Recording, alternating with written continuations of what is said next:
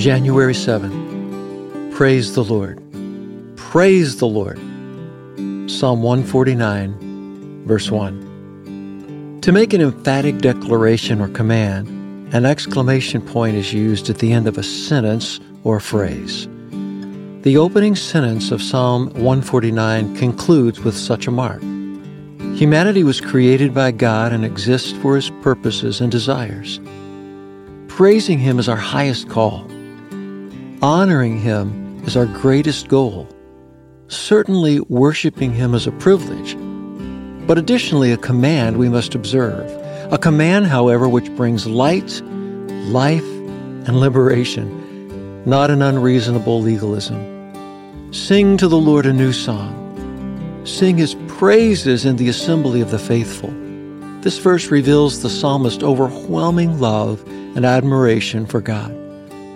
Although simple, this opening line of Psalm 149 is filled with the deep emotions of conviction, joy, passion, and internal fulfillment. This is no quiet introduction easing into an eventual crescendo. No, this song immediately bursts upon with power and energy to declare God's praise. And this should be our own heart's responses to the goodness of God as well. Lord, you are the center of all things and the center of my life. You have designed me to find my identity, purpose, value, and worth in you. My heart finds deep solace knowing I am created for you. I am set apart to praise you in all things. You are the source of life. So my heart bursts forth this morning in praise to you. Amen. For yours is the kingdom and the power and the glory forever.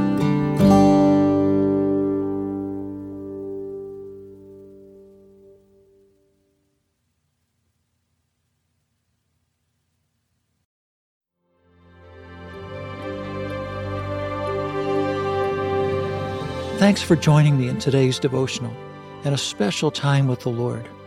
For more content, be sure to check out our blog at awakeinthedawn.com.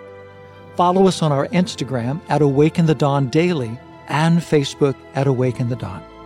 We also have a Patreon at patreon.com slash awake in the dawn if you would like to support our work with Hope Village.